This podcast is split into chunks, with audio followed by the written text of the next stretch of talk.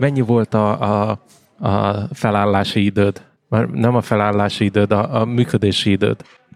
Mi a fasz? Mikor indítottad utoljára újra? Mit? A fejhallgatódat. És mennyi volt az uptime? Uptime-nak hívják. Felidő. Azaz, a felidőd mennyi volt? Nem tudom, Bence, ne idegesítsél, bazd még, mert felkúrtál a boltba. Ott kezdődött. Mire kúrtálak fel a boltba? Minek ment oda? Állok a boltba békésen, két dolog tud kizökkenteni, hogyha valaki lököd a boltban, vagy ha valaki beszél hozzám. Na, én oda mentem megkérdezni, nincs a pár forintja. És lökötted. Amúgy ez nem volt túl szép. Mármint, hogy nem tudom, én ezzel nem viccelődök, hogy így kéregetni, szerintem ez tök izé. Na mindegy. Miatt kikapcsoltam az ajszűrőt, hogy azt hittem, hogy beszélgetni akarsz, és... Dehogy akarok, hülye vagy. Jó, hát én azt hittem, hogy nem tudom, hogy barátok vagyunk, meg ilyenek, aztán akkor már oda köszönsz, nem csak izé, lehúzol. És utána elfelejtettem visszakapcsolni. Azt hittem, hogy ahogy mondtad, mindjárt jössz, de beállt mögén valami idegesítő faszparaszt, aki beszélt. De tudod, telefonált. De úgy telefonált, érted, hogy az egész bolt hallotta szerintem, és így zajszűrőn keresztül is beszűrődött, és én ezt nem szerintem gyűlölöm. És fasságot beszélt egyetemről. Jaj, de igen, hát felvettem 48 kreditet. Ki a faszt érdekel, hogy felvettél 48 kreditet, bazd meg? Te is felvettél 48 kreditet, csak te 6 év alatt. 8. El kell osztani. De...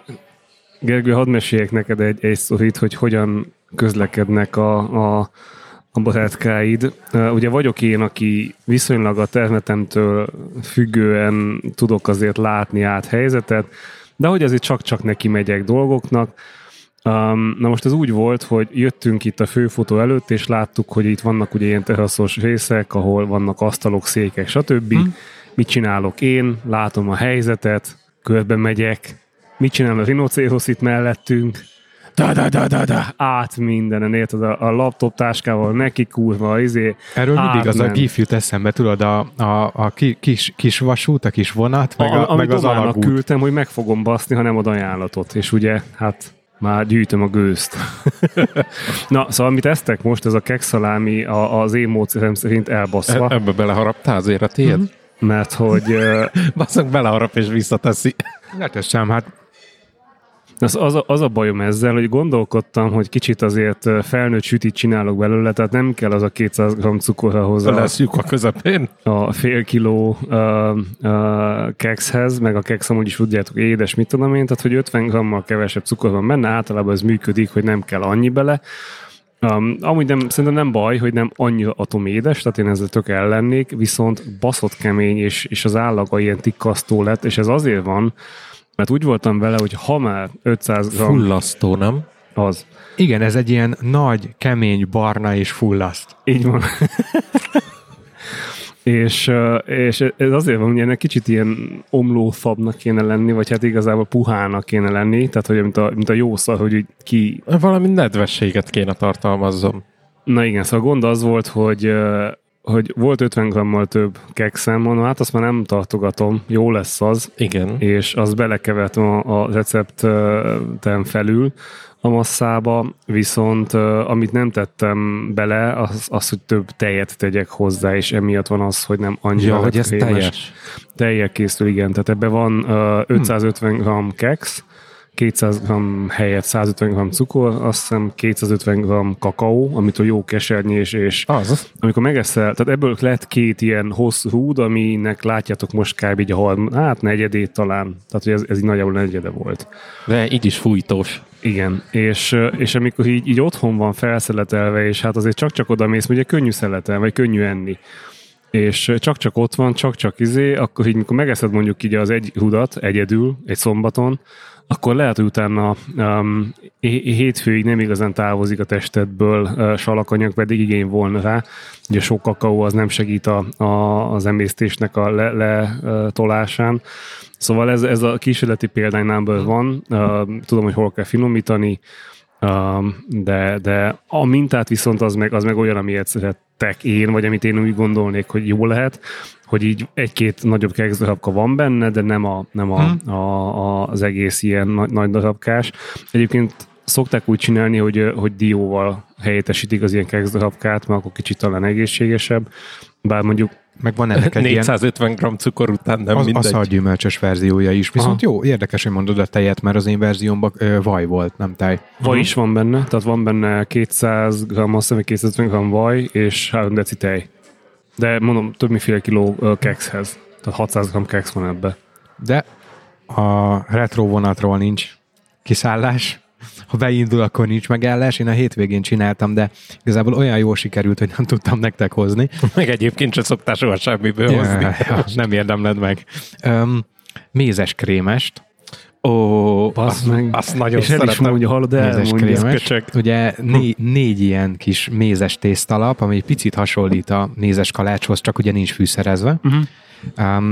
És ugye két réteg között a közepén van egy kis baracklekvár, alul-fölül meg ilyen tejbegríz-szerű dolog, bár ugye az eredeti... Mondjad. Irgalmatlan mennyiségű vajat. Tehát készítesz 7 deci tejbegríz, tejbedarát, és abba bele kéne tolni még 200 g cukrot, 200 g vajjal kihabosítva. Én ezt innen vállaltam be, úgyhogy ez teljes egészében kimaradt belőle, tehát plain, natur, hagyományos, klasszikus tejbedara sűrűre főzve. Azért se tudtam belőle hozni, mert valahogy a recept határozottan állította, hogy ebből a tésztából 4 felé mérve 4 darab 25x28 cm-es lap kijön. Hát én örültem, ha 12x12-es ki tudtam belőle. De az 6,5 centi vastag volt. Nem, nagyon-nagyon-nagyon vékonyra nyújtottam. Hát ide valószínűleg kell az a konyha technológia, ami csak öreg anyánknak volt meg 40 év rutinnal. Vagy a vaj. Meg, hogy nem hagyott ki a recept felét.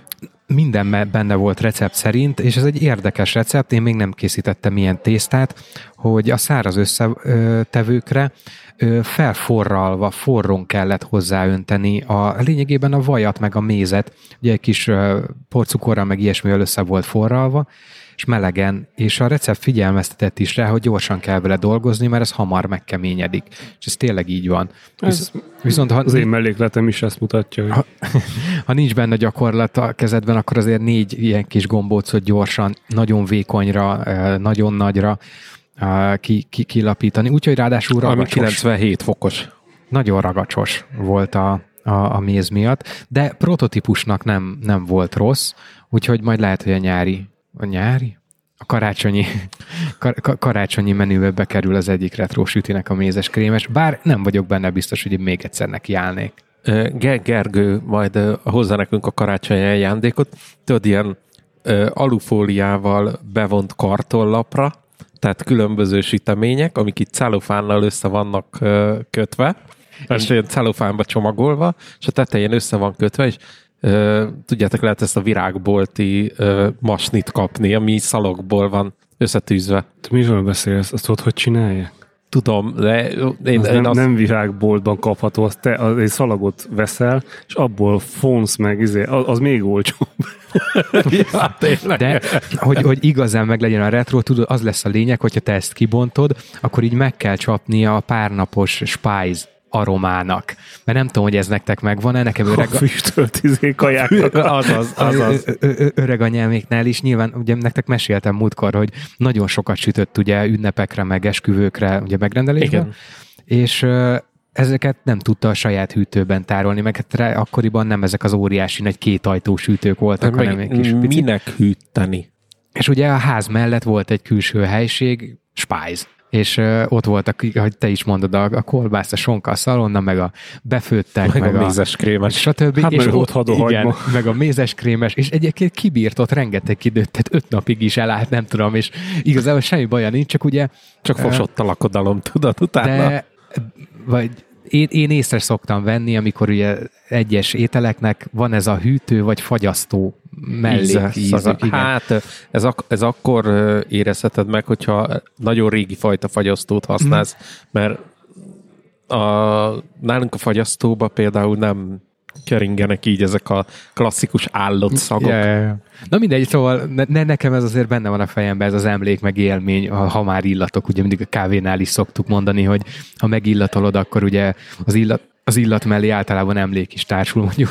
Hála Istennek nem ittam még spice ízű kávét, vagy a romájút, de nekem ez egy kellemes emlék, mert ott azért tényleg minden illata, nem tudom, a baracklekvártól kezdve keveredett a füstölt kolbásszal. Nem tudom, na mindegy. Szóval most keresem a következő retrót. Ki is néztem egyet, most lehet, hogy kókuszkocka lesz a következő, bár azért az annyira nem retró.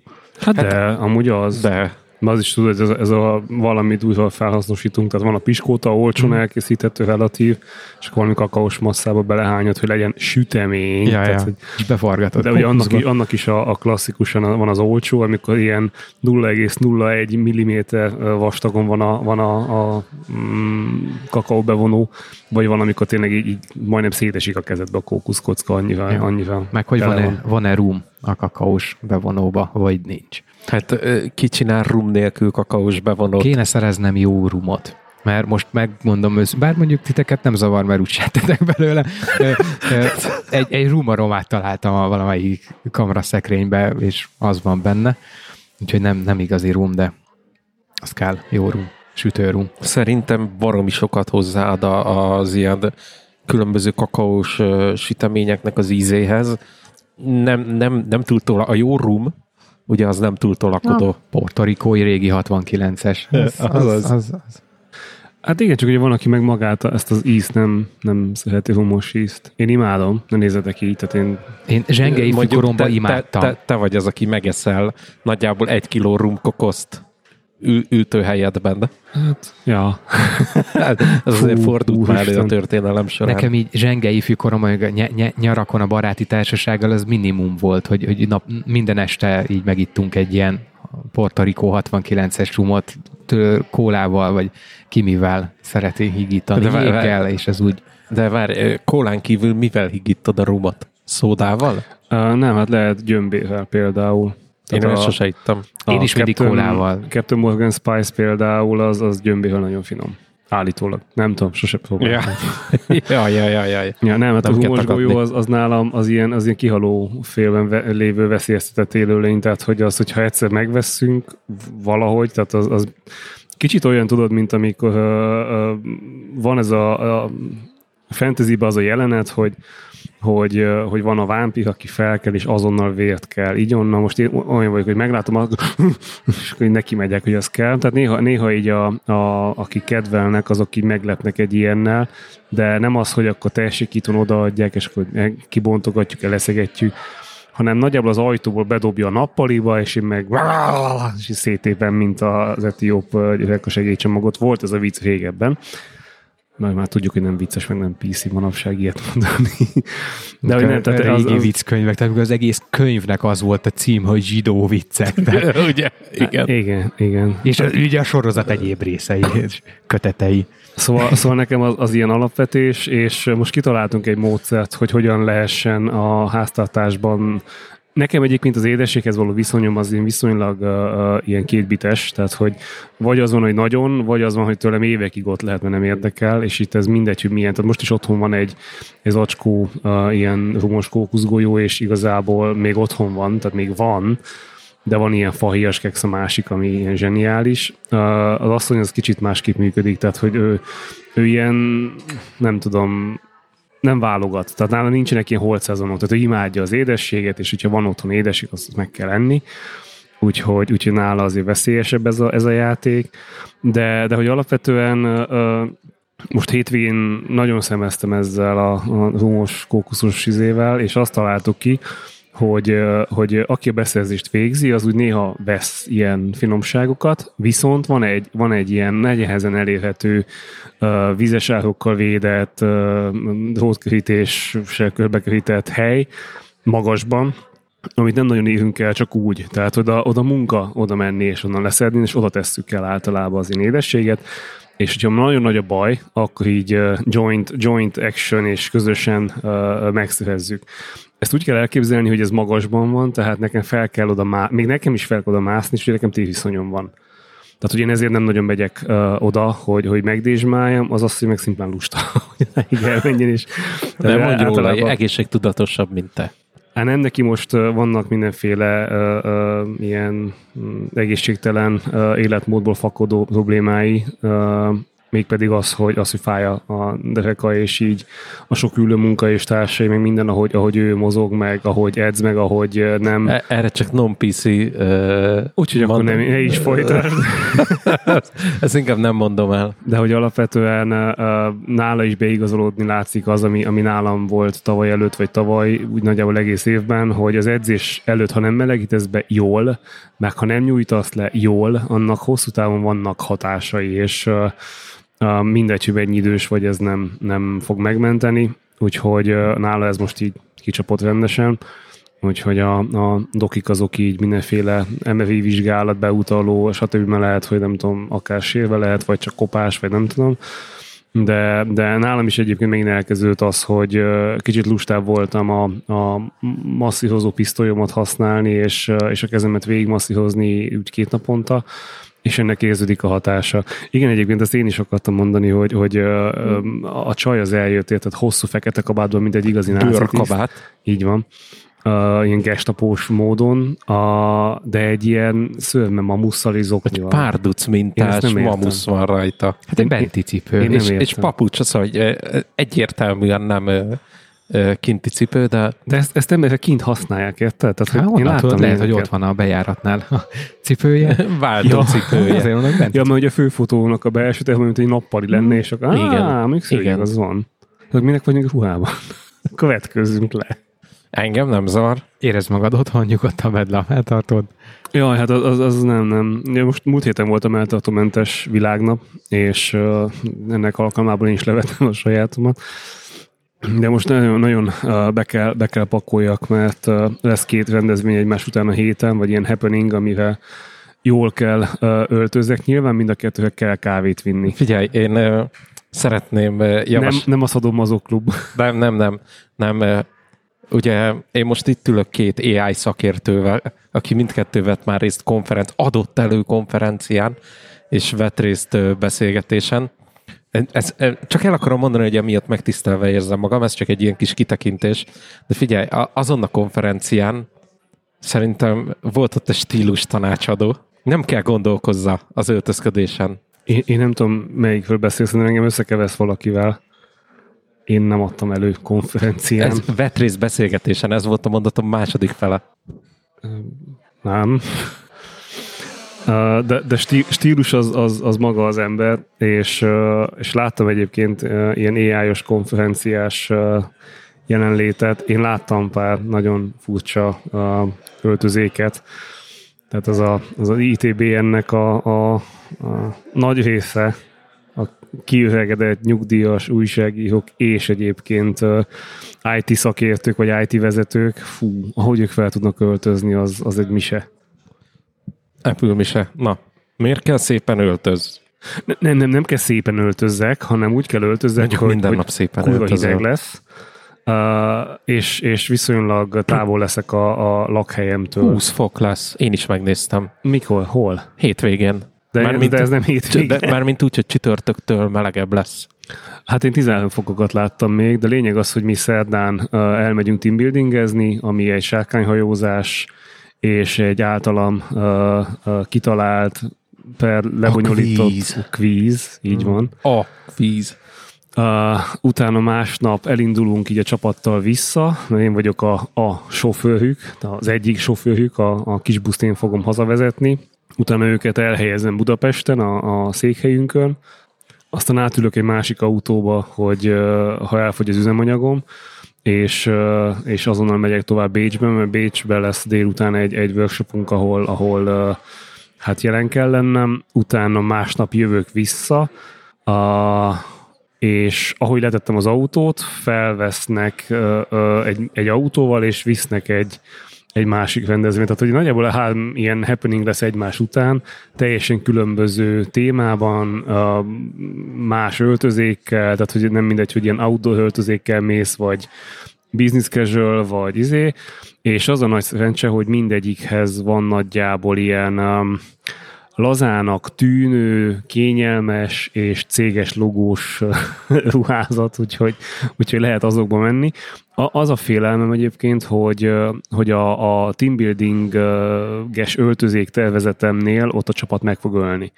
Nagyon régóta kérdezgetik, hogy van-e olyan merchandise, ami nekik is lehet, és mindig tagadom, hogy nincs.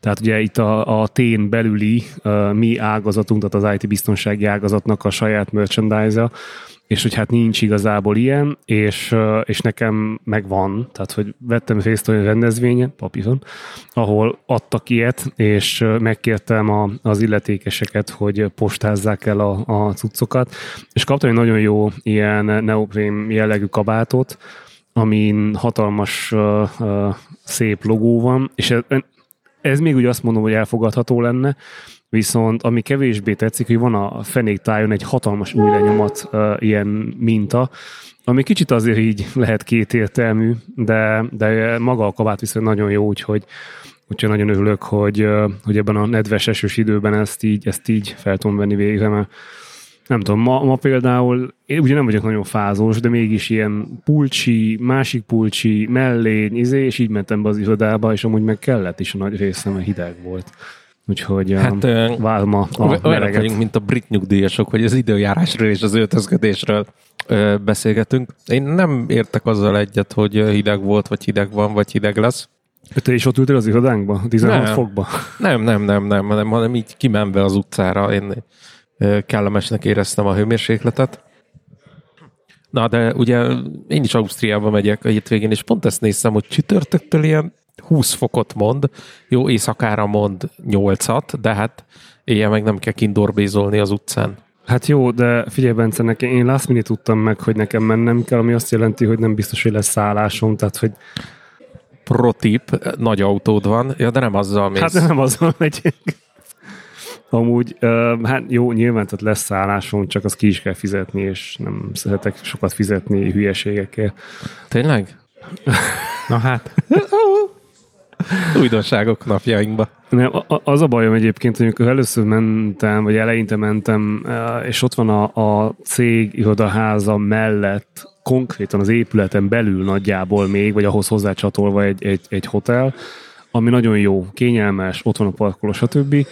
És az most nagyjából a duplája annak, mint amennyiért annak idején mentünk, és ez pont, hogy túllóg a limitünkön, ahova még úgy azt mondják, hogy jó, persze, tehát nem vörös zónás, hanem sárga zónás, amivel nem lenne baj feltétlen, csak mivel a Budapest-Győr, illetve Budapest-Bécs vonatszakaszt felújítják éppen, állítólag, vagy legalábbis szétszedték, és nekem viszonylag időben kéne mennem Szarvasról Bécsbe, ezért én kértem egy ilyen különleges engedélyt, hogy ne vonattal menjek, bár nagyon szeretek spórolni, és amúgy imádok vonatozni.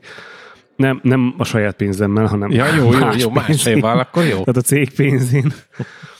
Viszont most így kértem egy engedélyt, hogy hadd menjek céges autóval, figyelj, mert azzal valahogy gyorsabbnak érzem, tehát ott 2,5 óra nagyjából, vonattal meg tudod kiszámítani, és...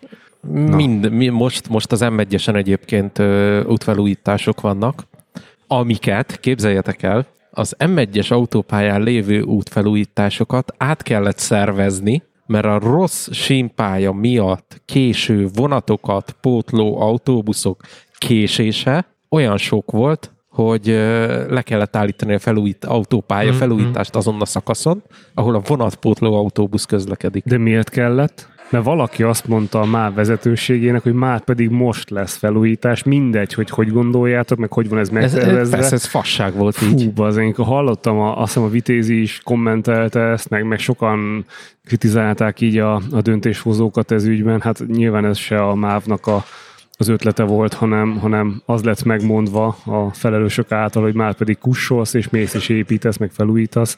Ez szánalom az egészben. És ugye nem véletlenül mondták azt az osztrákok, hogy akkor a Budapest, München, Budapest, Salzburg, Budapest, Linz. Hát bármi. Az arra fele menő vonatokra azt mondják, hogy ácsi, akkor most nincs közvetlen összeköttetés, és el lehet jönni szépen Bécsig, és majd Bécsbe át kell szállni. Arra a vonatra, barátom, amit elérsz.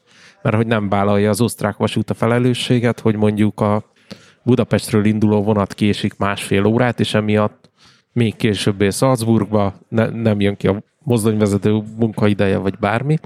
Egyébként ezek a vonalak, ezek legendásan késősek. Nagyon-nagyon-nagyon-nagyon sokat késnek egy évbe, hogyha így összeadjuk a késési időtartamokat, egymás mögé tesszük. Ez azt jelenti igazából, hogy minden vonat késik. Ami ezen a Salzburg-Budapest vonalon közlekedik, ott lényegében minden vonat olyan, hogy az csúszóban van bizony. Engem ez egyébként normál esetben nem érdekelne, mert hogy nem sietek rá, és stb. Tehát én úgy szoktam utazni, hogyha Bécsbe megyek ilyen munkaügybe, hogy előző nap munkaidő után elindulok, tehát hogy ilyen délután 5-6 után elindulok, és megérkezek, ott még egy vacsi, mit tudom én, lazapipa, ilyenek, és vagy városban nézelődés este, tehát hogy tök oké, viszont most meg elvileg már 1-től ott kéne lennem, viszont nem tudok olyan elindulni szarvasol, hogy odaérek egyre, úgyhogy minél előbb érek oda, annál jobb. És azért last minute, mert hogy van egy projektünk, ami hát így olyan fázisba érkezik lassan, hogy hát érdemes lenne végezni, és a piacra kerülni vele, úgyhogy ezt kicsit meg kell reformálni, és meg kell masszírozni, és ez tűnt a leghatékonyabbnak. Úgy voltam úgy, hogy ők jönnek, illetve ő jön, tehát a projektnek a vezetője jön, de mivel ők hirtelen 1-ből 3-an lettek, így előnyösebb, hogyha én megyek innen, mint hogy ők utazzanak, úgyhogy ezért én fogok utazgatni. De nyilván mondhattam volna nemet, csak... A presztízs. Nem, logikusabb így, tehát, hogy most nyilván masszírozhatjuk egymást telefonon, meg e-mailben, meg mit tudom én, és hogy megnézzük a naptárhainkat, akkor ilyen nincs. Tehát nincs olyan szabad slot, amikor azt mondhatjuk kényelmesen, hogy jó, hát akkor akkor most itt, hogyha a telkó van, akkor úgyis könnyebben mondasz nemet, mint hogyha az van, hogy most itt van egy workshop, aha, és akkor ott mindenkinek ott kell lenni, és akkor mindenki csinálja, amit kell. És ez tényleg így van, tehát sokkal hatékonyabb, és ugye tavaly előtt elég sok ilyen workshopunk volt, tehát 4 évente legalább, de inkább ilyen 2 havonta érzése volt ilyen. Idén átalakult ez, én nagyon sok mindennel haladtam a saját témámban, mondhatni sok minden így végstádiumba került, és ez tök jó. Most már csak össze kéne rakni, tehát hogy a bedolgozó kollégák megcsinálták a munkát, már csak össze kéne raknom ugye a nagy képet, meg az egészet, és ebben nagy segítség lesz az, hogyha ott összeülünk és egyeztetünk a kintiekkel. Tehát ez elvileg 5 országnak a közös terméke kéne legyen, ebből az 5 országból 2 nagyon aktív az osztrák-magyar monarchia, mondjuk így. Eléggé aktív megdobbant a szívem. Milyen szép. A német, csehekről nem hallottam azóta. Tehát, hogy így, ja persze, majd semmi. Németek azok mindig elfoglaltak, meg jaj, hát éppen kevesen vagyunk, a svájciak meg még mindegy, tehát ők számolják a pénzt aztán. Jó teszik, ők teszik jól. Gergő, te ebbe nem hívtak meg a sikeres tavaszi konferencia előadásod után előadni az egyetemen? Hát nem, mert szakmai. Ott én csak helyettesítő voltam. Helyettes előadó igen, voltál? Hogy ilyen beugrós. Pont tegnap néztem meg a Fekete Hattyú című filmet, 2010-es Oscar-díjas film, egyébként én nem láttam, tegnap valamiért így a szemem elé került, és végignéztem, és ott is fontos része a cselekménynek, hogy ki lesz ki táncolhatja el ugye a fehér és a fekete hattyút, és ott is van ugye beugrós táncos. Szóval én is csak ilyen beugrós voltam, hogyha a fő előadó kidől, vagy kiesik, akkor én vagyok. Ahogy az megtörtént. Igen. Vágynál rá? Hogy még egyszer? Aha. Hát nem azt mondom, hogy vágynék rá, de hogyha most azt mondják, hogy van olyan téma, amiben én releváns vagyok, és kompetenciámba illik, most már minden gond nélkül bevállalnám. Úgy érzed, hogy... Most már rutinos vagyok. hogy már úsztál egyet a mély vízbe. Igen. Hogy sporthasonlattal éljünk, akkor most már simán elevickélsz a medence végéig. Biztos, hogy nagyon izgulnék, és biztos, hogy nagyon sokat készülnék rá, és biztos, hogy semmi mással nem foglalkoznék, meg nem tudnék foglalkozni, mellette még felkészülök, de én szívesen. Én úgy érzem, hogy egyébként lenne mit mondanom, tehát szakmai információ van bennem, amit én tök szívesen így odaadnék a világnak. Erre még nincsenek meg így az eszközeim, meg a kereteim, de például egy ilyen konferencia, ez egy pont, hogy tökéletes alkalom rá. Csak itthon vagy... Ha mesterséges intelligenciával kapcsolatos a konferencia vagy az előadás, akkor vagy nagyon magas szintű, tehát nagyon magas szintről beszélnek róla, vagy pedig kifejezetten vagy adat, vagy például IT-biztonság, tehát valami ilyen témára rázumolva. És én nem tudok róla, hogy például így a társalgási mesterséges intelligencia rendszerekkel kapcsolatban olyan sűrűn tartanának konferenciákat, vagy workshopokat így Magyarországon, vagy mi ezeknek az... Meetup. Úristen. Nem tudom, hogy annak van-e magyar megfelelője. Összejövetel. Tali. Szóval nem tudok róla, hogy ilyen lenne. Amúgy valószínűleg a részvevők köre is elég szűkös, nem biztos, hogy megérni. Az a 10 ember tartani. Az országban, aki foglalkozik vele, hát, magyar nyelven. Nem tudom, hogy mennyien foglalkozhatnak vele. Most belenéztem a LinkedIn-be, nem kellett volna. A Plastik Józsit ismeritek. Hogyne.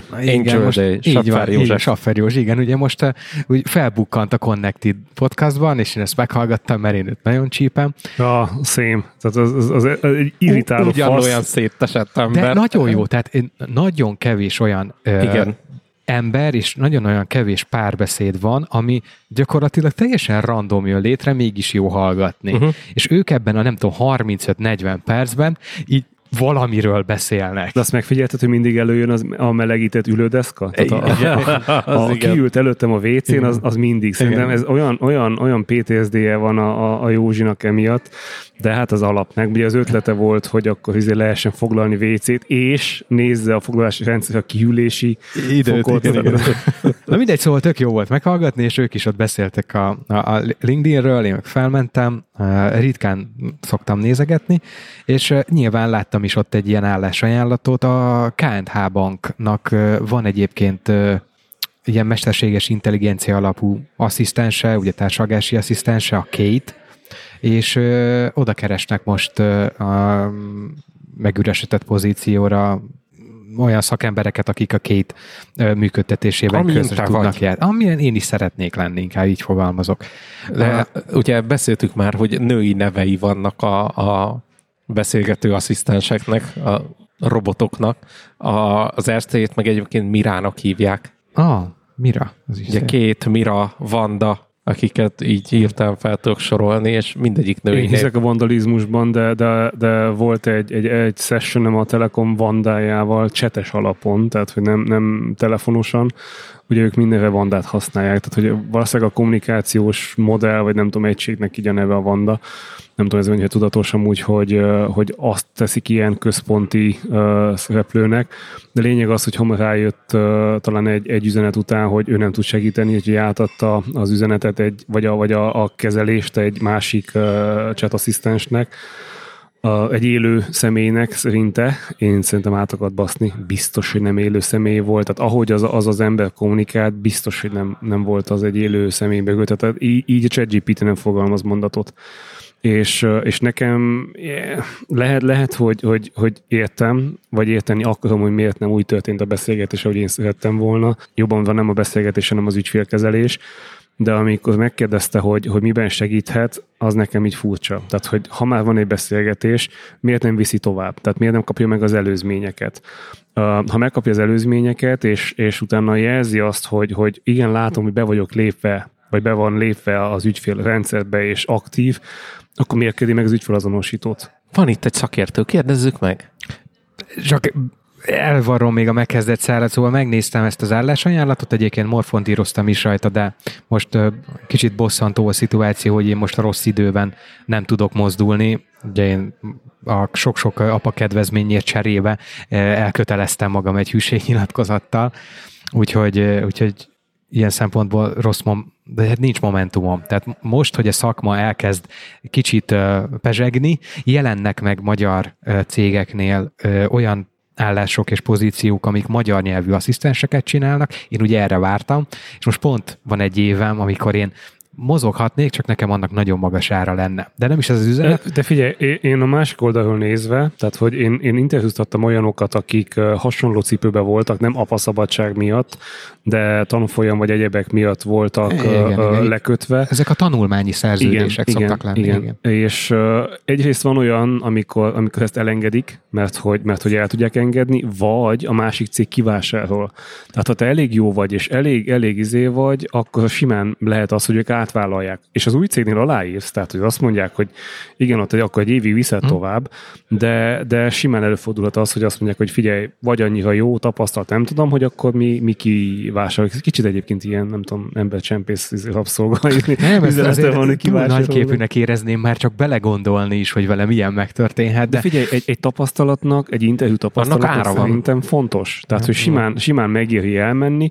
Én voltam úgy interjúzni, hogy eszembe nem jutott, hogy én váltsak, de kíváncsi voltam, hogy egyrészt gyakorlatom milyen, meg gyűjtsek gyakorlatot, másrészt a másik fél milyen, ők hogy interjúztatnak, mit kérdeznek, mit kell tudni, meg nyilván a másik cégből kiszedni, hogy ők hol tartanak ebben a témában. Tehát, hogy szerintem nem tudom, egy jó játék tud lenni. Csak én nem voltam még ilyen szituációban, egy kicsit idegenkedtek tőle, hogy végigmenni rajta. Nyilván ez lenne az előnye, hogy végigmenni rajta. Na mindegy, szóval a LinkedIn jelzi, hogy legalábbis az ő felületükön keresztül hányan jelentkeztek. És te tegnapi sztori, 22-en.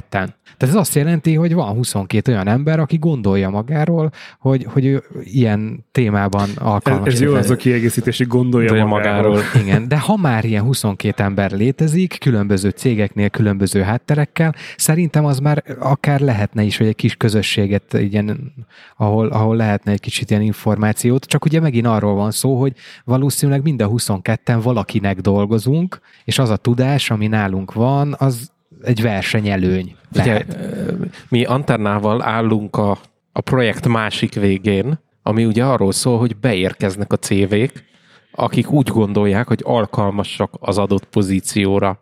Én azt mondom, hogy a beérkező önéletrajzok kevesebb, mint 10%-a az, aki valóban megfelel a cég által történt kiírásnak, és a többi az meg random beadja. Ja. Szóval hogy én a 22-t azt egy olyan számnak gondolom, hogy ez érdekel, rákattintok pont, mert ugye LinkedIn-en tök egyszerű, megnyomod a gombot, és jelentkeztél pont. Igen. Nulla effortot kell beletenni. Szerintem LinkedIn-en egyébként az én tapasztalatom az, hogy kevesen jelentkeznek nálunk, ami... Hát gondolom már nektek azért van egy nagyobb karrierportálatok, már valószínűleg KNH-nak is van. Nem ezért, tehát hogy van LinkedIn-es jelentkezés, de LinkedIn-en általában mi vadászunk le. Tehát mi nyúlunk ki, hogy látom, ezzel foglalkozol, nézd meg ezt, jelentkez a gondolat. Tehát azt látom, hogy beadta 22 mondjuk, de lehet, hogy ez a 22-t azt mi nyúltunk ki, és léptünk rá. Tehát hogy az lehet, hogy másik hányú megkeres, és nem biztos, de lehet.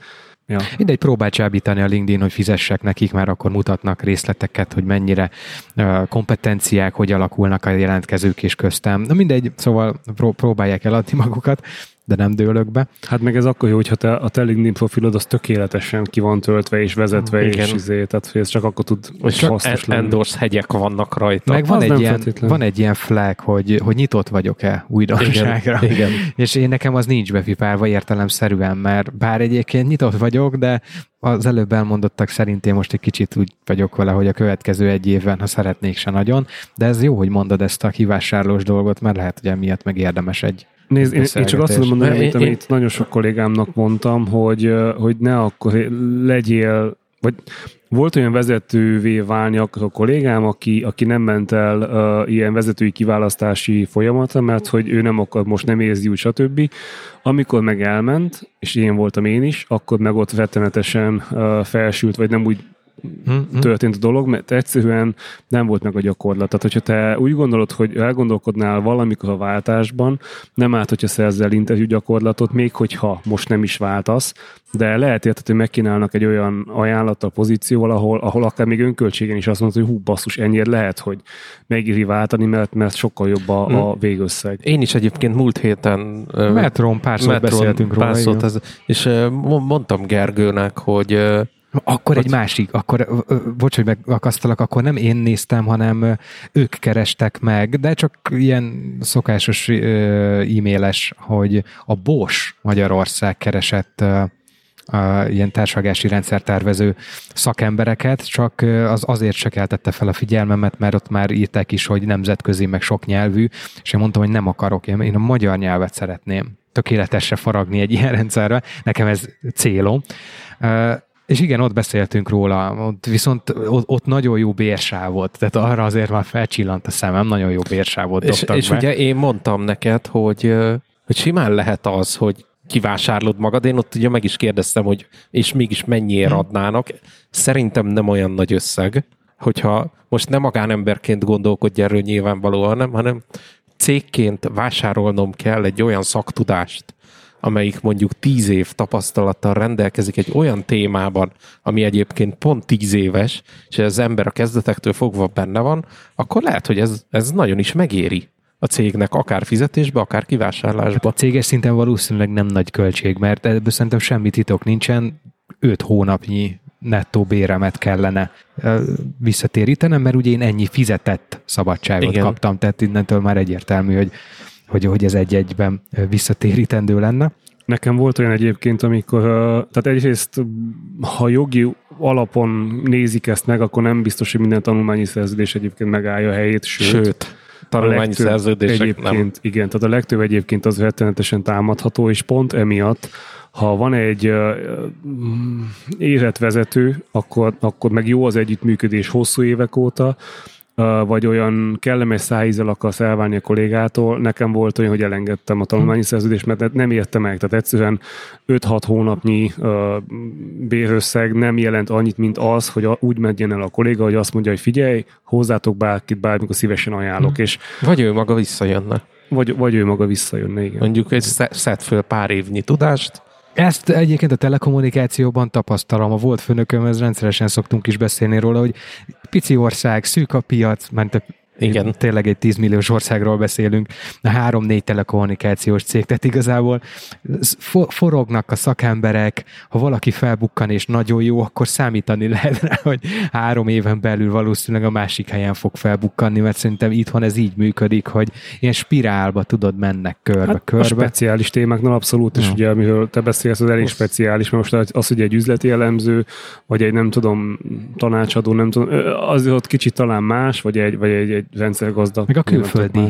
Ugye az lehet még jellemző, hogy vállalatcsoporton belül mondjuk egy külföldi lány vállalathoz átmegy, és úgy érkezik vissza. De mondom, nálam ez azért nem játszik, mert én tényleg a magyar nyelvű nyelvtechnológiát szeretném jól kihasználni. Én hiszek benne, hogy a magyar embernek is jár az, hogy amit például nyugaton Amerikában meg lehet tapasztalni, hogy angol nyelven már tényleg a hűtőddel beszélgethetsz. Ott a legnagyobb probléma az, hogy most fehér vagy fekete akcentussal beszélsz, mert ezt biztos meséltem nektek, hogy azért erre voltak komoly kutatások, hogy azért az amerikai ilyen hangalapú, hangvezérelt eszközöknek a túlnyomó többsége az fehér, férfi, igen, kommunikációra igen. van szabva, és mondjuk egy, nem tudom, latin-amerikai hölgy a saját akcentusával vagy beszédével nem tudja magát megértetni ezekkel az eszközökkel. Hát ugye ezt ismerjük, tehát, tehát azért ha mi beszélünk az angol asszisztenssel, azt sem mindig érti. Nekem a kedvencem az Antenne Bayern, ez a kifejezés. Yes. Igen, azt indítja a rádió. Jellemző kéne, hogy legyen, és egyszerűen nem érti meg. Tehát, hogyha nincs átállítva német nyelvűre az asszisztens, akkor nem érti meg. Ha át van állítva, azonnal. Tehát azonnal leveszi, most mire gondolsz, meg hogy az a lokáció, meg az a mizé. Úgyhogy, de angol nyelven meg nem érti meg az Antenne Bayern, pedig hát nem tudom, talán beszélek annyira, mert azért aktívan angolul, németül, hogy ezt meg kéne, meg nem olyan nehéz, de valahogy így nem. Megérződik egyébként az is, hogy amikor valamilyen ilyen forrás nincs bekötve hozzájuk úgy. Tehát persze, ha kell, akkor megnyitja, megérti, stb.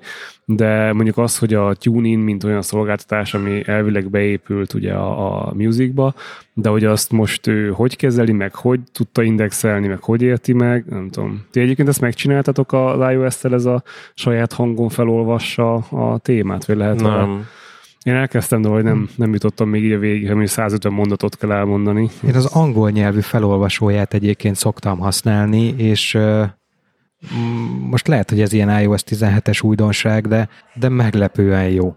Mert a korábbi emlékeim azok, hogy ilyen nagyon robot módon darálta a szöveget, most viszont a pontokat, a veszőket, a hangsúlyokat, fú, zseniális. Tehát tényleg egy blogposztot úgy felolvas neked, mint hogyha azt ott, nem tudom, egy YouTube videót néznél, és egy ottani ilyen beszélő fej mondaná. Ezt viszont ki fogom próbálni.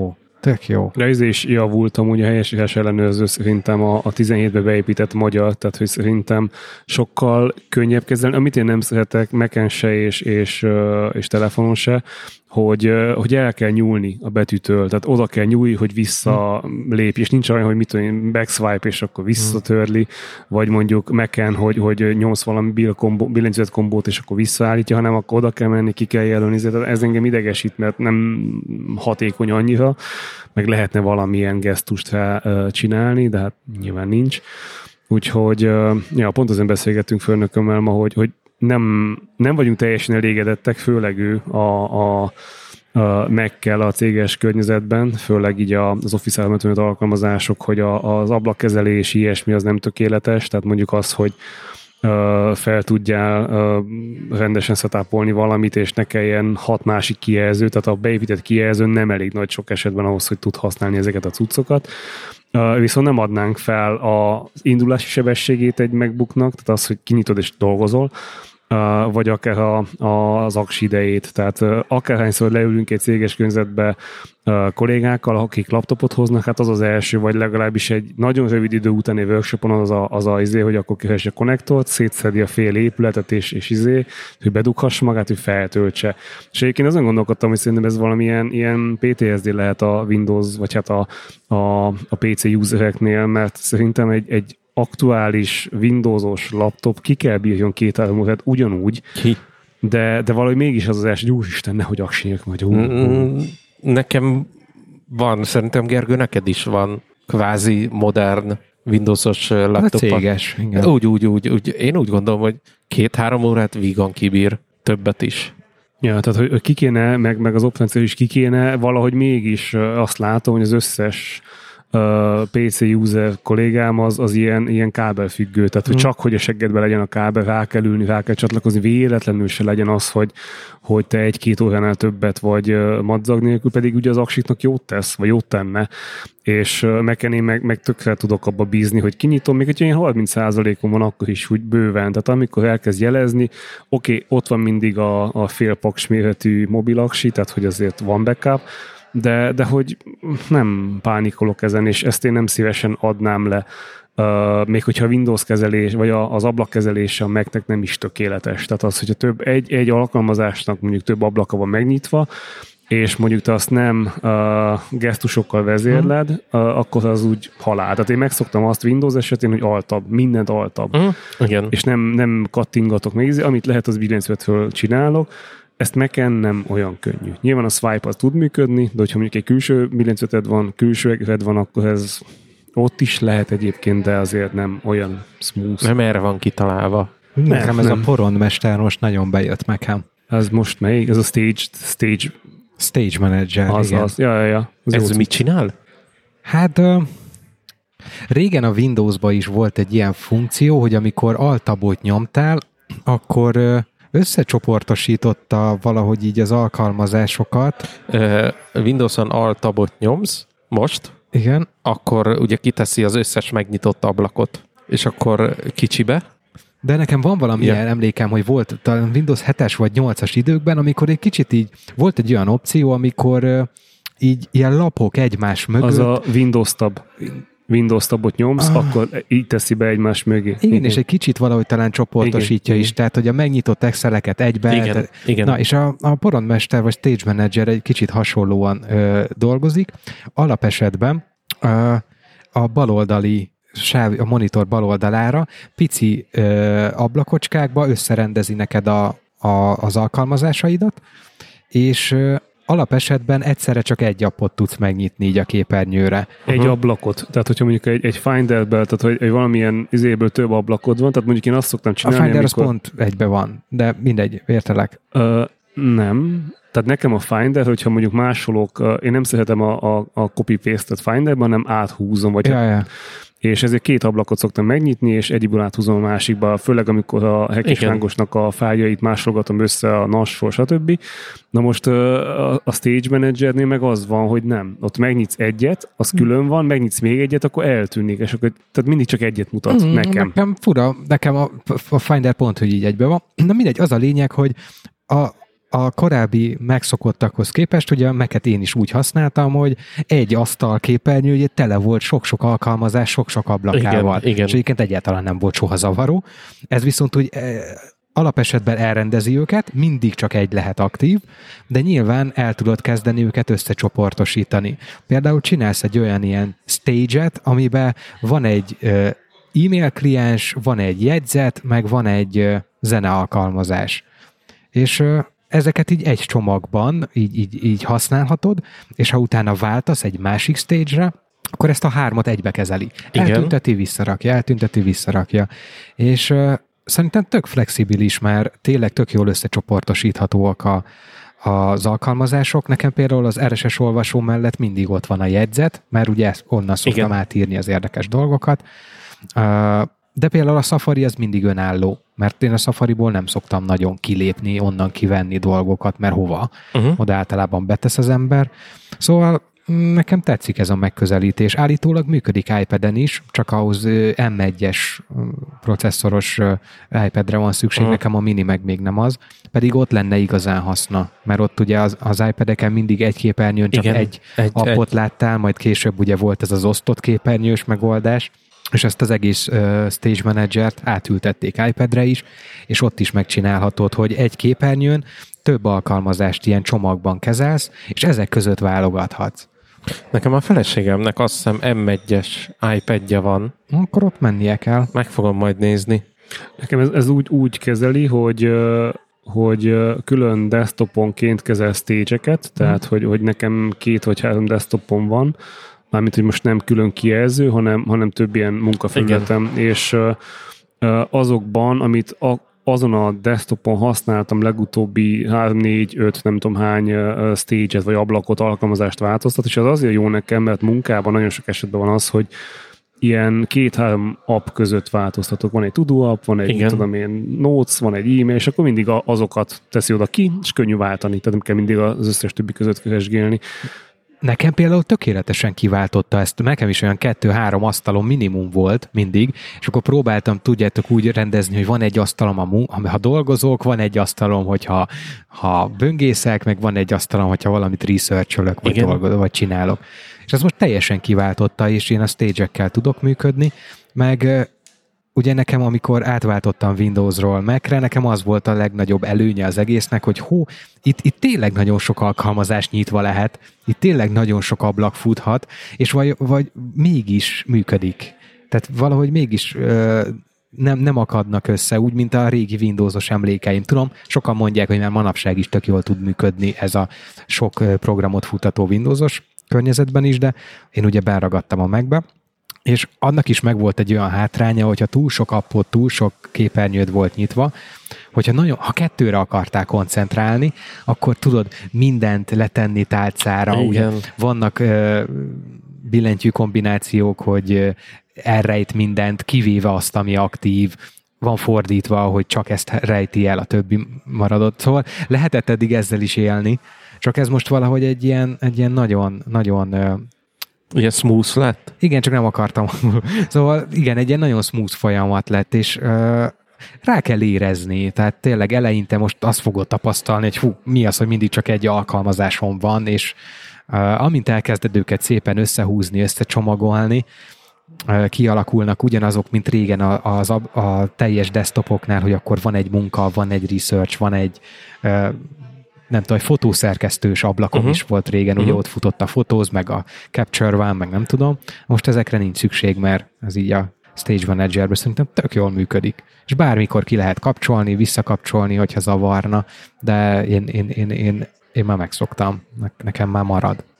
De szóval nem az kell, hogy belemászol egy menübe, és ott kibekapcsolgatod, hanem van rá billentyű kombináció. Van rá billentyű kombináció, az altab ugyanúgy működik, illetve a képernyő bal oldalán ott látod az összes... Mint Command Tab.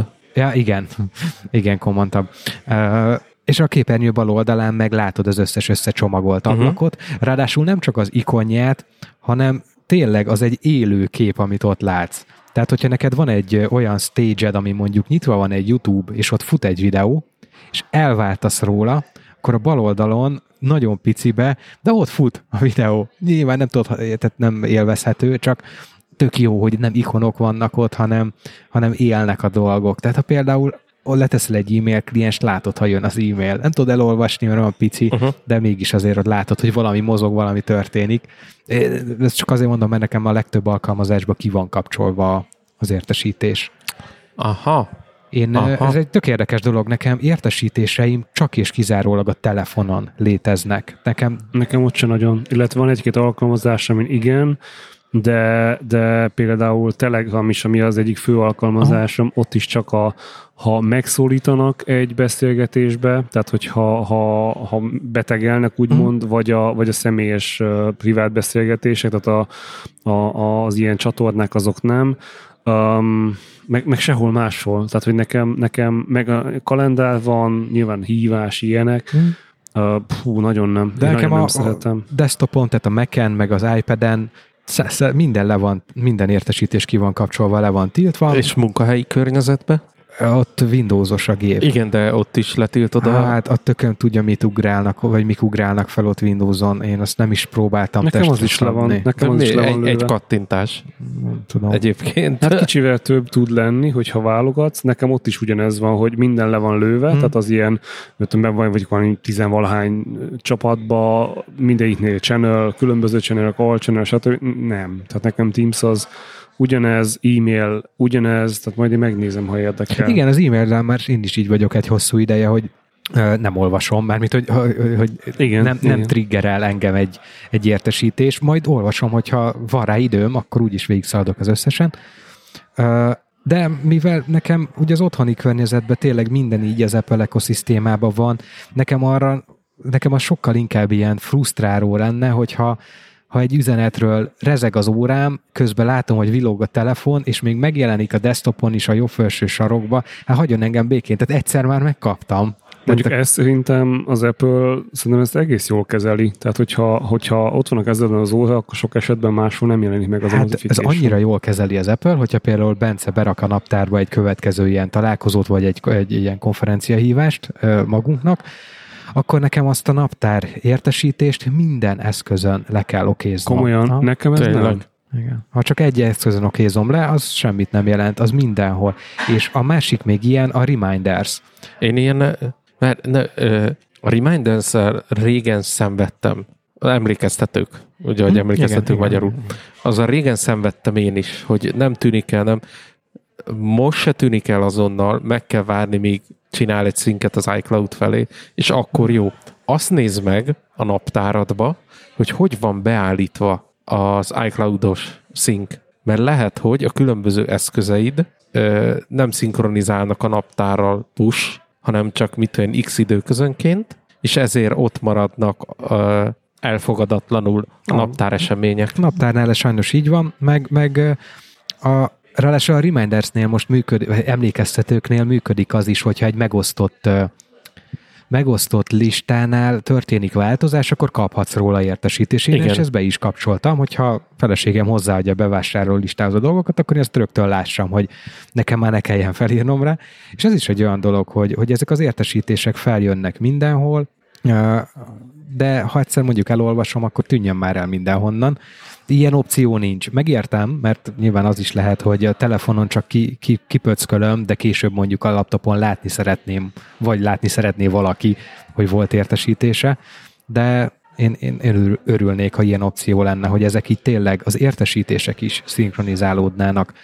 Én ezt úgy gondolom, hogy ez valami egyéni bug lehet, de lehet, hogy én nem emlékszem, vagy nem tűnik fel. Nem, már. A naptáros az lehet, hogy bug, de az, hogy nem szinkronizálódnak az értesítések, az szerintem by design ilyen. Tehát, hogyha most én küldök neked egy iMessage üzenetet, és azt te elolvasod a telefonodon, igen, akkor az iPad-en még mindig jelezni fogja. Nem. Hogy, tehát, hogy a kezdőképernyőről is eltűnik? Szerintem igen, de meg tudjuk nézni, van két telefon. Igen, írsz nekem egy iMessage-et? Én ezt most nagyon rég tapasztaltam, tehát még nem tudom, lehet, hogy iOS 13-as időkben, nem tudom, mert annyira régóta nincsenek értesítéseim a desktopon, meg mi a szaron iPad-en, hogy nem tudom most, hogy történik. Figyelj, nekem nagyon sokszor van olyan, hogy ki van nyitva a Mac, ki van nyitva, vagy ott van a telefon a közelembe, és ott van az iPad is.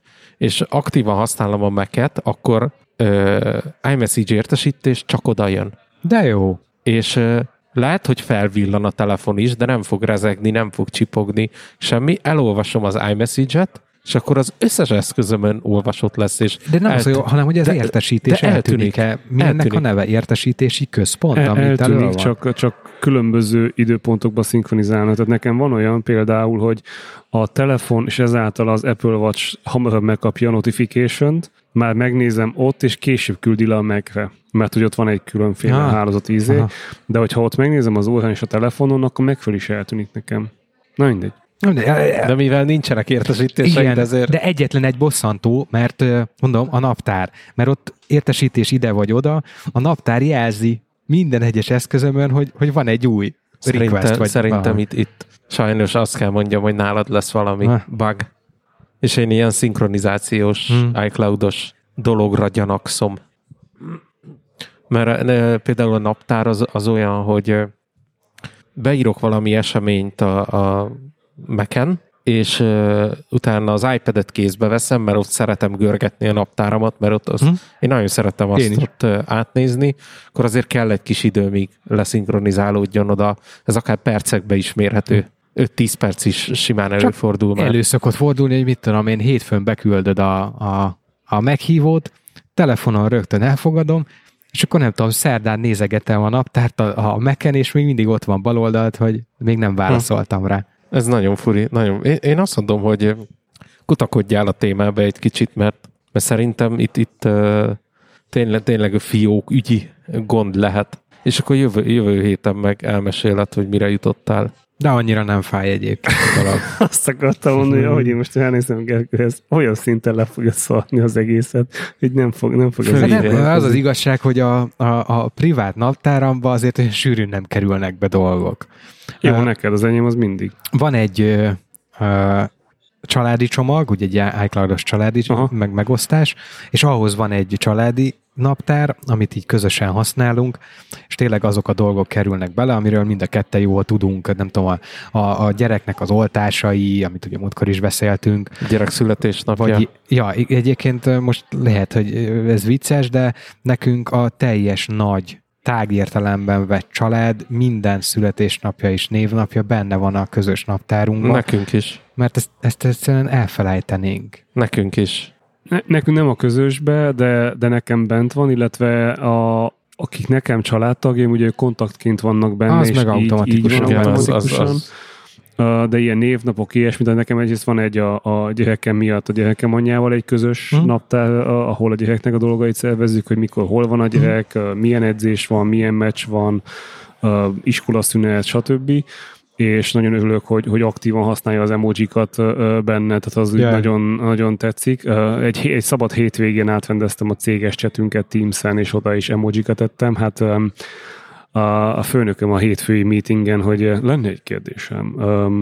Ki volt az, aki emojikkal telepakolta a Teams csatornát? És tudod, mindenki így, csöndbe, én voltam, és nagyon jól. Nagyon jó. Ugye a megosztott naptár egészen más, mert ugye a megosztott naptárba, ha bekerül egy esemény, arról, ha kérsz, akkor jön egy értesítés, és oké, tehát ez ennyi. Igen. Még ugye, amit Bence csinál vele, nyilván nincs megosztó naptáram. Ő ugye ilyen... Meghívót küld, amit ugye... Mármint úgy mondjuk résztvevőnek jelöllek. Elfogadás és elutasítás. És van egy ilyen furaság, amit régen észrevettem, hogy az elfogadás és elutasítás az egyik eszközön ebben a sorrendben van, a másik eszközön pedig fordítva. És hogyha te megszokod, hogy mindig ugye jobb oldalit nyomod, igen, következő eszközön instant el fogod utasítani. Anyám burogass, az olyan, mint hogy iOS 17-en megváltozott a hívó képernyőn a gombok sorrendje.